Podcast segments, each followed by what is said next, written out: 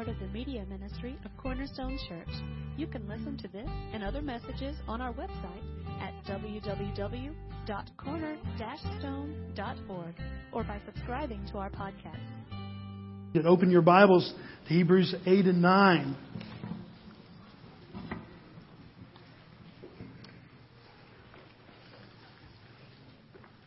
One of my favorite parts of being a pastor. This isn't true of all pastors. It just happens to be one of the things that I really, really love is weddings. I love doing weddings. I love the premarital counseling part. I like the, the part where you get to celebrate in this miracle that two become one. I love about everything there is to, to know about or to, to be involved with weddings, except for the drama part. That, that can get a little overwhelming. But uh, a couple of years ago at Shadowbrook, when, when I was there, I realized that some people had come to know Christ and placed their faith in Christ since they were married. That is, when they were married, they weren't Christians, and, and they had come to, to understand the beauty of the gospel and, and trusted the work of Christ. And so they were new creations. And uh, uh, one or two had approached me about, you know, do you ever do renewal vows? I said, yes, I do. I, it's actually one of my favorite, favorite things. I, one of my favorite things is weddings, but I love the renewal vows. I went on to explain them. I, I said, I love the renewal vows because usually you do that about year 20, 25. Sometimes I, I've been able to do it twice now at a 50th re, uh, year renewal vows. And why I like that so much is that by that time, you know better and worse. You know richer and poorer and a lot more poorer than richer and you know sickness and health. All of a sudden, those vows that you promised in theory, kind of in a faith walk on your wedding day, now all of a sudden those have been challenged by 20, 25, 50 years of reality. I've never done a renewal of vows where people then repeated those vows that there wasn't tears. I mean, some manly men that just, you know, I don't cry about anything. And man, they're weeping up there because the impact on their hearts at that point, when they realize the grace that God has brought them through 20, 25, 30, 50 years, they begin to understand that this isn't just a love that they had for one another, but the gracious gift that God had for them when that He's brought them through all the challenges, some victories, some losses, but that they're together. That's why I love weddings. It is a picture of the gospel, Paul would tell us. The truest picture of the gospel is really this, this wedding that takes place with the bride, the church, and this groom, Christ Jesus himself. Well, this morning, that's kind of a little bit of a backdrop because at Shadowbrook a couple of years ago, I started off with those one or two that wanted to do a, what we called a covenant marriage. And really that's what biblical marriage is, is a covenant marriage and uh, actually designed about five lessons to go along with that so that we would have a good grounding in God's Word of what is a covenant marriage. And I was kind of surprised that it wasn't two or three couples. We ended up with 28 couples. It almost looked like something cultish. I mean, because when we actually did the ceremony, we had, I mean, they were all the way across the stage, they were all across as we repeated those vows one to another. Some of them went on a honeymoon afterwards. A lot of us just went out and ate Italian. But it was one of those things that it was just this beautiful picture that you could see these couples making that commitment one to another and the beauty of what God had done. Well, this morning we come to a covenant.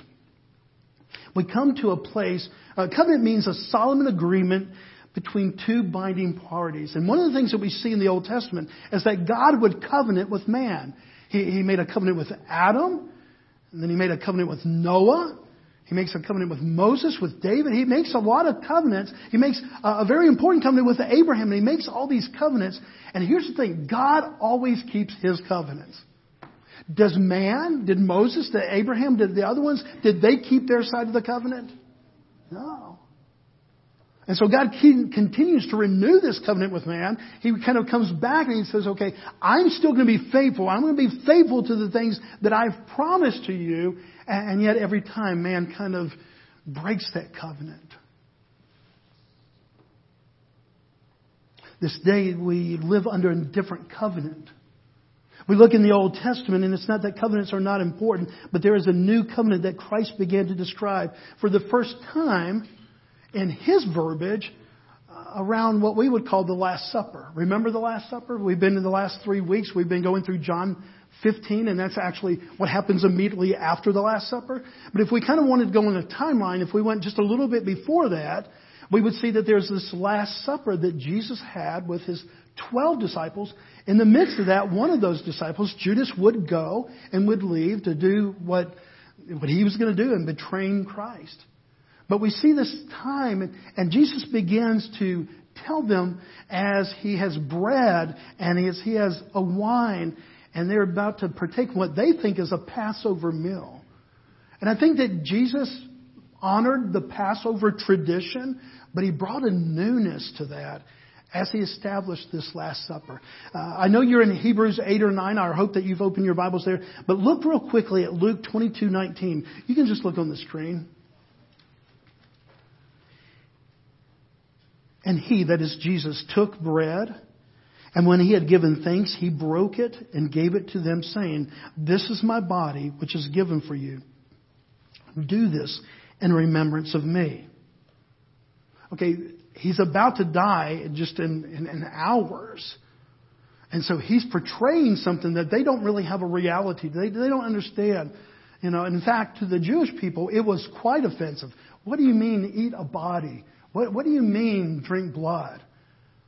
Even when I was in Israel several years ago, when we went to the restaurant that night, our guide said, now you're going to have to be prepared. You got to pick one side of the restaurant or the other. Do you want to be on the dairy side or do you want to be on the meat side?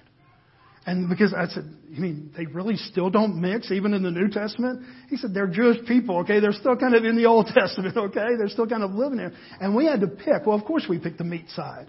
I can do without dairy for the day, but you know, you wanted a good steak, so we, so we went to the meat side. But it was amazing how kind of some of those Old Testament things were still present there in modern day Israel, especially there in Jerusalem. And so, uh, so you can only imagine how this hit the disciples.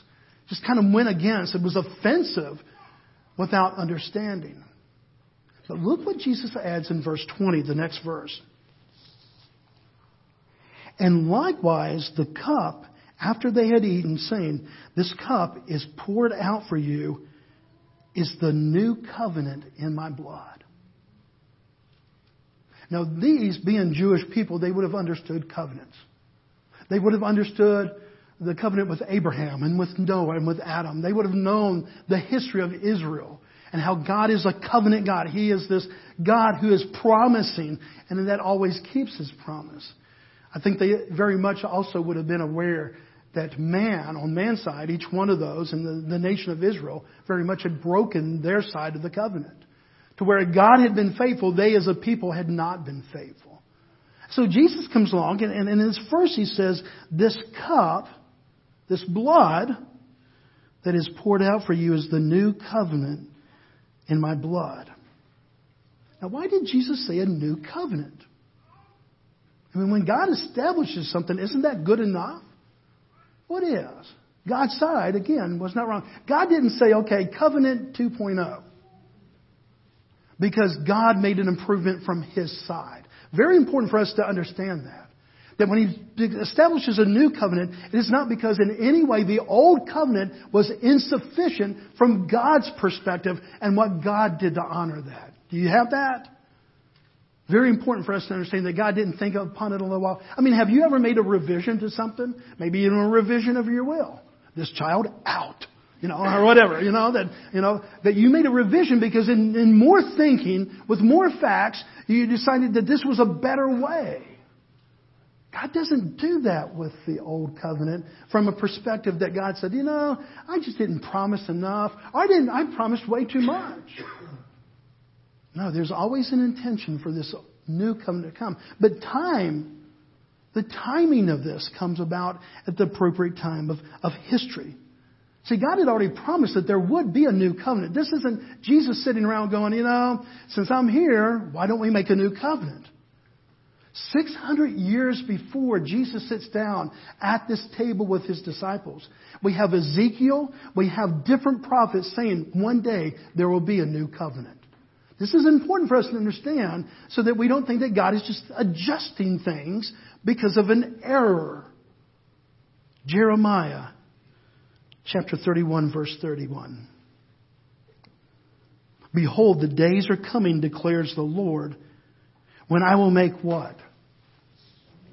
A new covenant with the house of Israel and the house of Judah.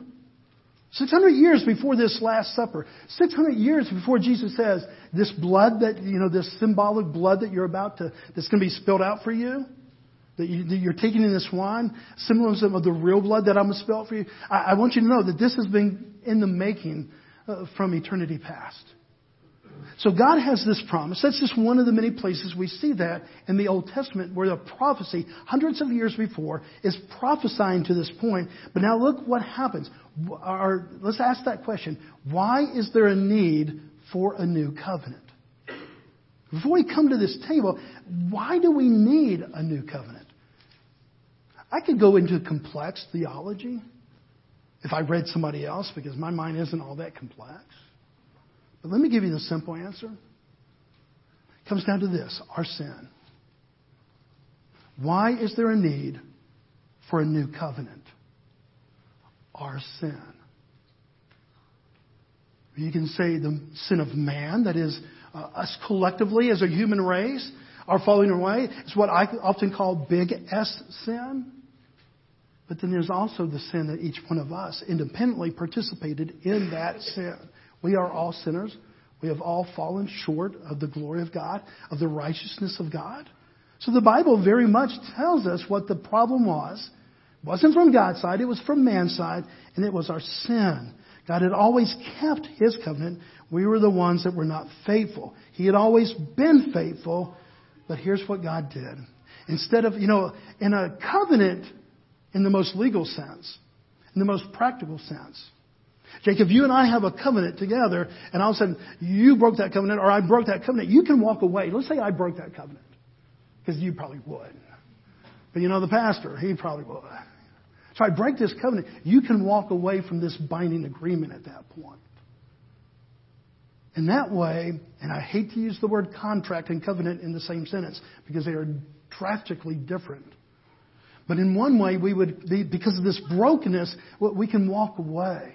Here's the thing man continually breaks the covenant that God has made. Now, understand, too, that God is the one that pursued that. Man, Abraham didn't wake up with this one morning and go, you know, I'd like to be the father of some great nation. I'd love to have descendants as many as the sand, pieces of sand on the shore. God always initiated the covenant. Man's the one who broke the covenant. But God did not abandon the covenant. Could God have said, tough, I gave you a chance? In reality, yes, I can make a biblical case of no because He's holy and because God just is God and He's so faithful. And the bottom line is, He doesn't walk away. The bottom line, He doesn't walk away because of our disobedience. He pursues us and desires to make covenant with us again. But this time it's a new covenant. Hebrews chapter 8, verse 6. But as it is, now I'm going to read this a little bit slower than I normally do. Remember one of my premises when I stand up here on Sunday morning is I think of you as an intelligent people. Okay?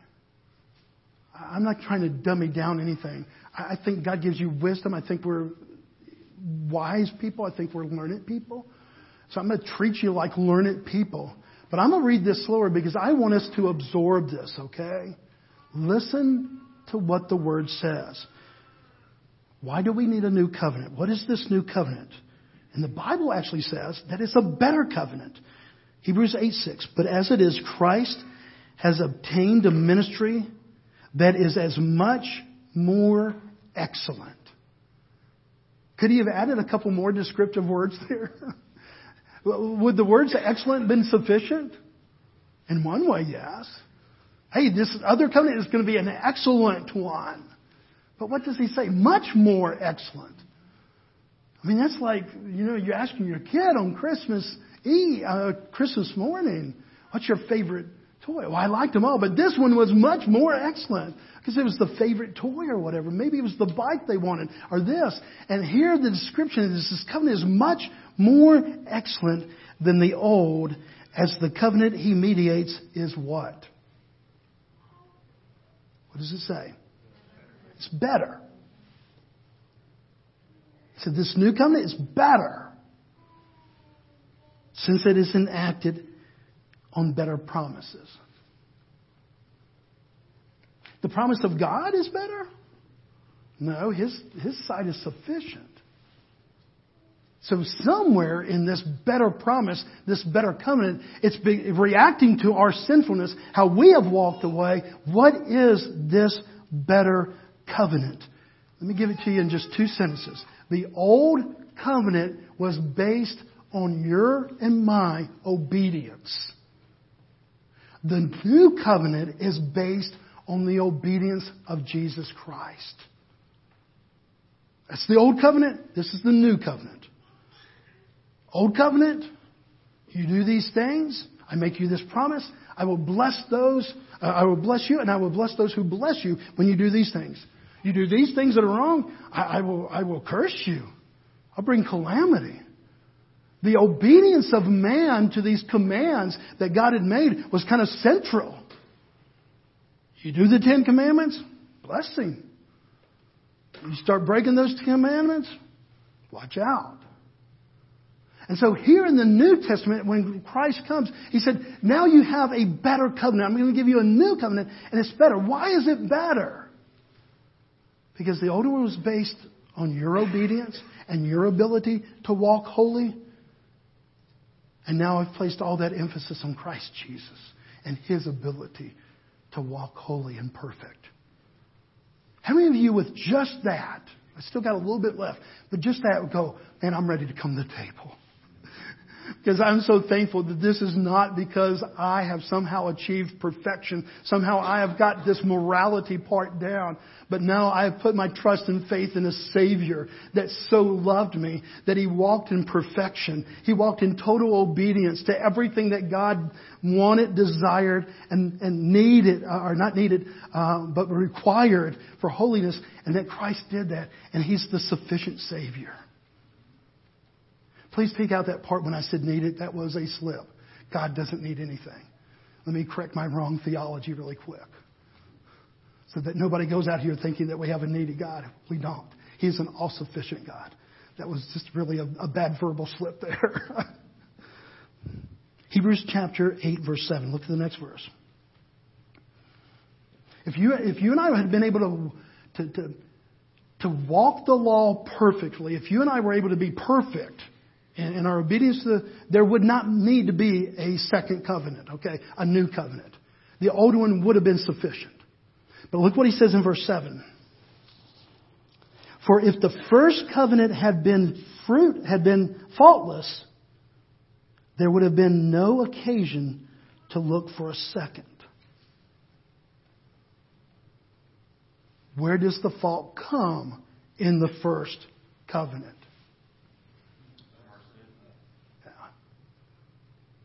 God's side, man's side. Okay, let's just make. I, I know. I said I'm. I want to treat you as intelligent, but I want to make sure that we get the basics too. That in no way is God in error from the first covenant. We're the ones in error. See, this is the true picture of covenant love. And before we take the Lord's Supper this morning, I want us to see the significance of this. In fact, I, can give you th- quickly three things that changes in our lives because we are now under a new covenant because of Christ Jesus that we would not have been under the old covenant. He said this is a new covenant. Why? Because it's a better one. Much more excellent. I love how that is said. Much more excellent. If I went home to my wife today and said, you know, you're a good wife, she might smile. If I go up to Carla and say, You are much more excellent, she might smile really big. Because there's just, you know, something about much more excellent. So, what is this much more excellent covenant? Look at Hebrews chapter 9, verse 15. The writer of Hebrews begins to introduce Christ in a specific role in this covenant relationship. Covenant is between two binding parties, okay? They're making agreement. And Christ, by the description of God's Word, is the mediator. I don't know if you've ever had a lawsuit. I don't know if you've ever had a case or something like that where you needed a mediator. I mean, sometimes we see even in the, in the, the, the hardship and the, the hurt of a divorce where some, a mediator has to come in. And the mediator is basically, he knows that he has two frictional parties. He has two people that have opposing desires, opposing wants. And so a mediator is kind of coming in not just to, to kind of create peace, but, but to, to truly work out this division that's between two parties. It could be a business deal. It could be a family deal. It could be all kinds of things. But the mediator has a specific purpose. Look what it says in Hebrews 9:15. Therefore he, he's talking about Jesus, is the mediator of a new covenant, so that those who are called may receive the promised eternal inheritance, since a death has occurred that redeems them from the transgressions committed under the first covenant. It is worthy for us to pause here and to read that again. Not because we lack intelligence, but because this is weighty. This is good. I need to be reminded of the grace of God before I come to this table. I need to be reminded of the sufficiency of a mediator that while I was a child of wrath, the Bible says, that He chose me and would make me a child of the living God. This is not something we just rush through and then we come to this table and we do kind of a, a thing and then we go home. We ponder here, guys. We pause here and reflect. So let me read this again and understand, break it down in your own mind. Let the weight of this verse, the promise of this verse, kind of rest on you because it will prepare you to take the Lord's Supper this morning. Therefore, He, Jesus, is the mediator of a new covenant so that those who are called may receive the promised eternal inheritance since a death has occurred that redeems them from the transgressions, that sins, committed under the old law. The old law, based on our obedience. We blew it. What do we deserve? Eternal separation from God. If we go back in church 50 years, we'd say eternal damnation. And, and the preacher would have preached about it. Y'all grew up in that church? I did. Heard that quite often. I don't make light of it because God doesn't make light of it. But can we make much of what we've been called out of as we approach this table?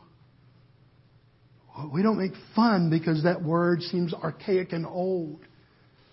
No, that word described you.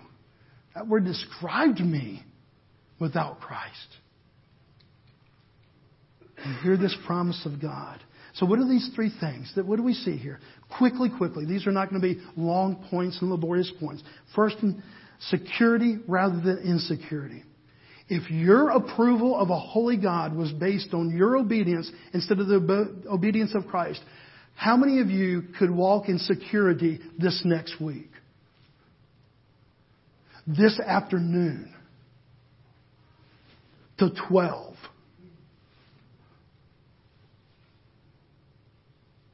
But because Christ said it is finished, and for all who have placed faith on His word, there's a security in that. That does not give us license to sin. It does not give us a, a, shallowness about sin and a lack of seriousness about our sin. No, we are called to live very holy, very called out lives. And yet what we understand is now we live with a security found in Christ Jesus rather than a security, hey, I had a pretty good day. I don't know if God gave me a star or not, but I was thinking I deserved a star. Well, which may be fine and dandy for the star days. I don't know how your teacher did it, but have you ever had whatever the method was? Did you ever have one of the bad things hanging? Seth, did you ever have one of those? You know, when they the stars over here. And then I don't know, different teachers do it different ways. Ms. Kelly, I don't know if you have, okay, you made a wrong choice. This is what we call it today. We make, we're calling wrong choices. But I don't know. If, I, if, if you just saw my life before a holy God, how many stars and how many of these wrong choices?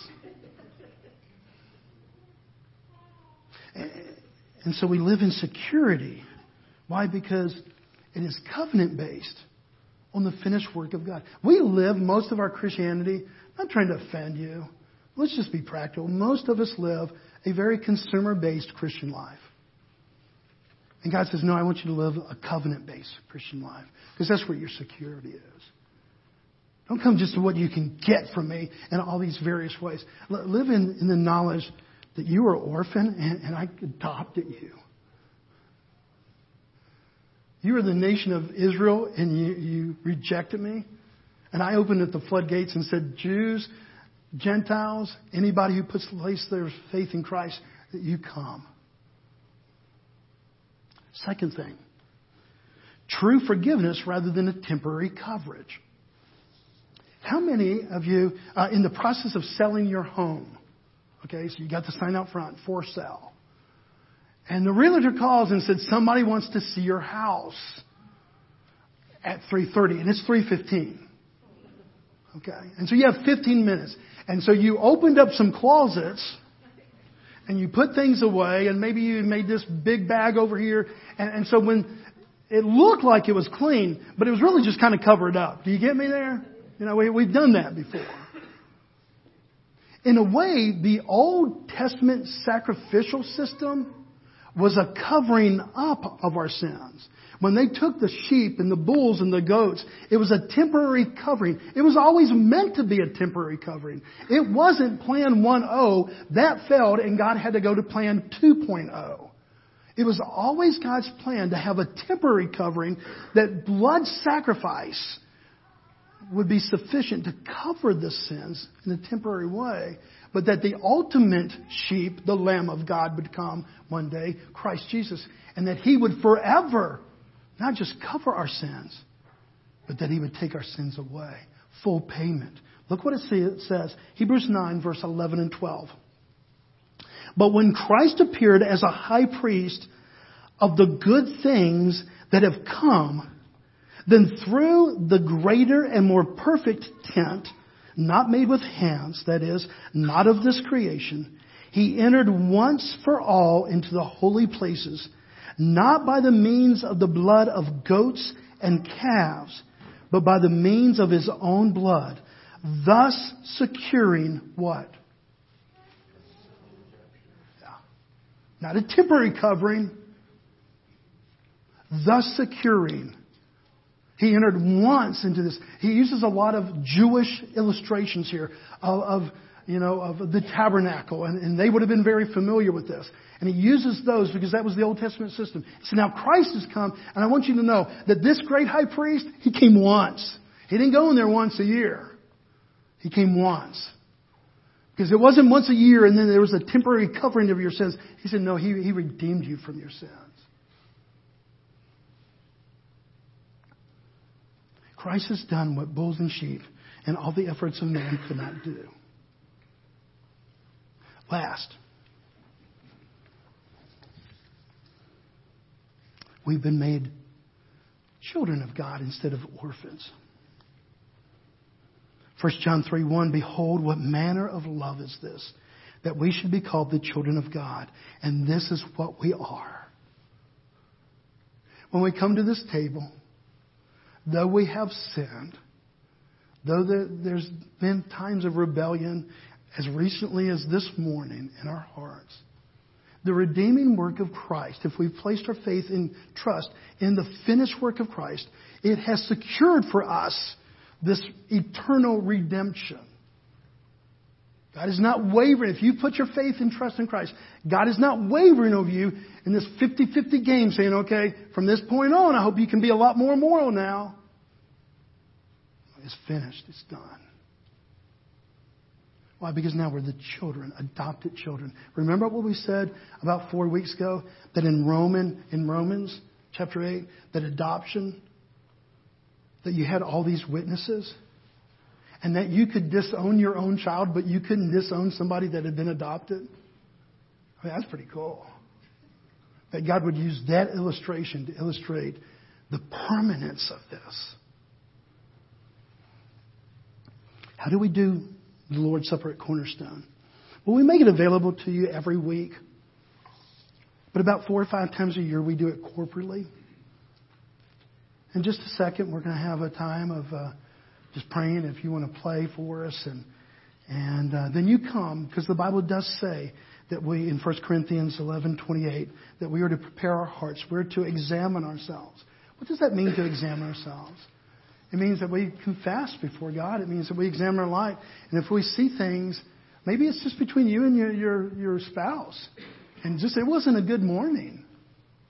I mean, isn't it amazing that some of the most spiritual warfare happens on Sunday mornings between 8 and 10? How many of y'all would agree with that? Yes. And, and, and so maybe it's as recent as this morning. And we come and we confess but part of that confession is appreciation because as we confess our sin, thank you. We, we, we put in there, along with our confession, we go, thank you that Jesus didn't just cover up my sin this morning, but that He has paid in total to redeem me from this sin, to forgive me permanently for this sin. Thank you, God. And then we come and, and we take this. You can lead your family this. You can come individually. What about people that are not members of our church? Well, we believe in the body of Christ, the universal body of Christ, for all those who have truly come to put their faith and trust in Jesus Christ. That, that you come to this table because you're my brother and your sister in Christ. You may come from a Presbyterian background, a Methodist background, a this background, but if you have put your total faith of your rightness with the Holy God in the work, the finished work of Jesus Christ, we invite you to come to the table today and be a part of that. If you have not placed your trust and faith in Jesus Christ, you're still trying to figure out things, you're still kind of working through a lot of those things, I, would say lovingly and compassionately, we do not want you to come to this table. And it's not because we're mean people, it's because the Bible has given us warning. We say that out of love for you, because the Bible says, don't take this unworthily. In other words, this isn't a game. This isn't to, to, to, to say, okay, the haves and the have nots, because it's not based on our performance. It's based totally on what Christ has done for us. So if you've placed your faith in Jesus Christ, you know that that's the only reason you have a relationship with the Holy God. Brother, sister, you come. And lead your family. Take it privately. Use time for prayer whatever, uh, to prepare your heart and your mind this morning. Let's pray together. Father, I thank you for a new covenant. In a time when you could have abandoned us because we broke the old covenant, you kept on pursuing us. And Father, this wasn't a new idea that you just kind of entered in your mind. But Father, we can see from the prophecies of Jeremiah, Ezekiel, and others, Father, this truly was the plan before eternity. Father, the eternal plan that you had for all of time. Thank you. And Father, we thank you that you did show us our sin so that we would know that we are in need of a Savior and we could appreciate the gift, Father, of your Son, Christ Jesus.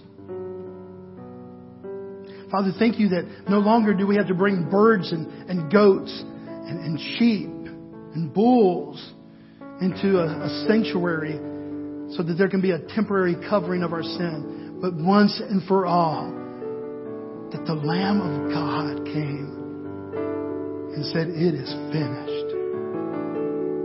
And we glory in that until the day, Father, that, that, that you send him again. Until that day that we can see him face to face, Father, we will keep on taking this supper out of the remembrance of what has been done and to remind us of the promise that is yet to be fulfilled. Let this be a special time, a holy time, Father, as we pray all these things in Christ Jesus. Amen.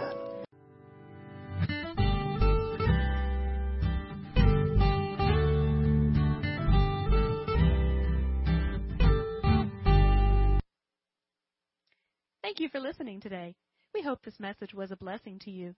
To learn more about our church or our media ministry, you can visit us online at www.corner-stone.org or find us on Facebook.